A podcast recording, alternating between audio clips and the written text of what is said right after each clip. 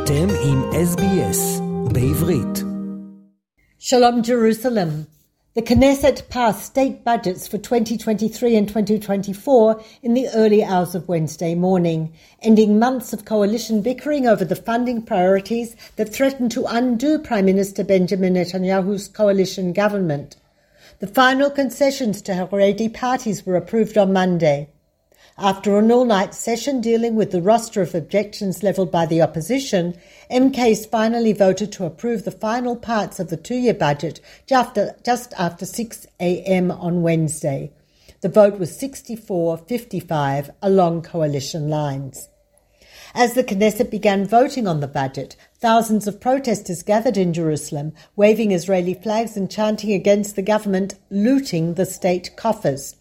Demonstrators criticised the budget for billions in grants to the ultra Orthodox community. Of the 13.7 billion in discretionary spending, 3.7 billion will go to increasing the budgets for stipends for full-time Haredi yeshiva students who receive exemptions from military service. Another 1.2 billion shekels is budgeted for private, non-supervised Haredi educational institutions, many of which do not teach core subjects such as maths and English, while additional funds will go to the official Haredi education system for the construction of buildings for religious purposes and supporting Haredi culture and identity.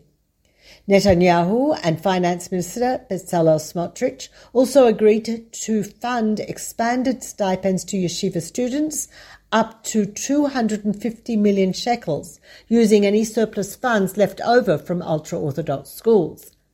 This deal, which quelled rebellion among a subsection of ultra Orthodox politicians, also included authorization to retroactively pay yeshiva students grants from the beginning of 2023. Finance Minister Bezalel Smotrich said from the Knesset podium after the vote, this is a good budget. It will serve the citizens of Israel. Coalition MKs cheered and applauded, standing together in a show of unity to celebrate the milestone. Opposition leader Yair Lapid said after the vote, this government is terrible for the economy. It said it would reduce the cost of living, but there's nothing connected to the cost of living in this budget.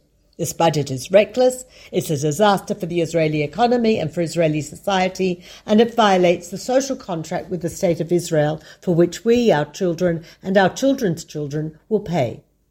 Immediately after the budget announcement, Prime Minister Netanyahu said that the judicial overhaul would now return to the government's agenda.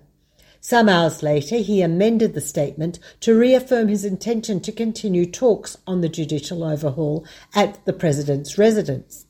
Opposition leader Yair Lapid said he had zero faith in Netanyahu and called for President Yitzhak Herzog, who is mediating the talks, to demand that the premier issue a clarification. While Machaneh Mamlachti party head Benny Gantz vowed to make Israel shake if the government moves forward with its overall plans. A majority of delegates at the World Zionist Congress voted in favour of multiple resolutions critical of policies being pushed by the current government over this last week. In the online vote by more than 500 delegates, a majority supported four resolutions calling on Prime Minister Netanyahu's government not to amend the law of return, urging bolstering links between the LGBTQ communities in Israel and the diaspora, opposing conservative and reform conversions being revoked by ultra Orthodox religious authorities, and criticising the government's campaign to overhaul the judiciary. One resolution read Current judicial reforms have been pursued in haste and without regard for the effect that these changes will have on the relationship between Israel and Jews around the world. Tens of thousands of demonstrators against the judicial overhaul gathered around the country for the 21st week last night, although numbers were lower than in previous weeks. Speakers at the main event in Tel Aviv included former Defence Minister Moshe Ya'alon. The Foreign Ministry and Prime Minister's Office have received protests from numerous allies, including the US, Germany, and France, against a proposed law that would significantly limit Israeli civil society groups' ability to accept donations from foreign governments. The legislation, drafted by a member of Netanyahu's Likud party, is due to be brought before the Knesset High Level Ministerial Committee for Legislation today, but may be put on hold by the Prime Minister. The bill states that any non-profit group that engages in public advocacy two years before or after receiving a donation from a foreign government will lose its status as a public institution and will be, no longer be eligible for tax exemptions. In addition, those non-profits will be hit by a 65% income tax. It is viewed as targeting left-wing groups. Germany is the most perturbed by the legislation and has voiced its disapproval through several channels. Berlin has requested a phone call with Foreign Minister Eli Cohen to discuss the matter, and the conversation is expected to take place early this week. Germany's ambassador to Israel, Stefan Seibert, said the draft bill on NGO taxation is a matter of grave concern to us and to many Israeli international partners. Lively and unhindered relations between civil societies are of essential value in our liberal democracies. Violence, both nationalistically and criminally motivated, continues. On Wednesday, several settlers attacked Palestinians in the northern West Bank village of Burqa and set fire to homes. Israelis and Palestinians hurled stones at one another during the altercation, and two Palestinians and one Israeli were wounded. A Palestinian man was shot and killed by a member of a local security team after infiltrating into the southern West Bank settlement of Tene Omarim and trying to stab an Israeli at the entrance to the community center as residents gathered for Shavuot prayers on Friday. Also on Friday, four Palestinians were wounded by settler gunfire, including one person who was in a serious condition after being shot in the head. The US State Department on Friday condemned all the incidents. Since the beginning of the year, Palestinian t- attacks in Israel and the West Bank have killed 19 people and left several more seriously hurt. At least 113 West Bank Palestinians have been killed during that period, including the alleged attacker on Friday. Most of them were killed while, car- while carrying out attacks or during clashes with security forces, but some were uninvolved civilians or were killed under circumstances that are being investigated.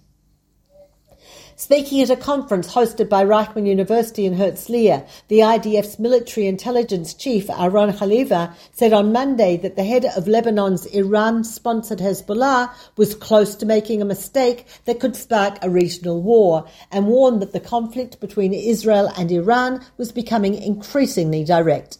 Haliva alluded to Nasrallah's comments that Hezbollah's abduction of two Israeli soldiers on the border in 2006, which set off the Second Lebanon War, was a mistake, but said Hezbollah now believes that the balance of power is different. Fire services battled multiple blazes across the country yesterday as the country sweltered under a heat wave that brought strong winds to fan the flames. In the late afternoon, fire and rescue services said at least 120 fires had blazed across the country during the day. Homes were evacuated in two communities and hikers were told to leave a number of parks and reserves. Authorities detained three suspects for questioning over a fire in the Kamia forest just north of Gaza. As a result of the incident, fire and rescue services barred Israelis from lighting fires in the open fields for the remainder of the day. And the Israeli under 20 football team has made history by qualifying for the World Cup being held in Argentina at the moment. Israel lost a first game against Colombia but managed a 1-1 result against Senegal. As this report is recorded, Israel is about to face Japan for the next game. The whole country wishes the team luck. This is Peta Jones Pellach reporting for SBS Radio from Jerusalem. רוצים לשמוע עוד סיפורים?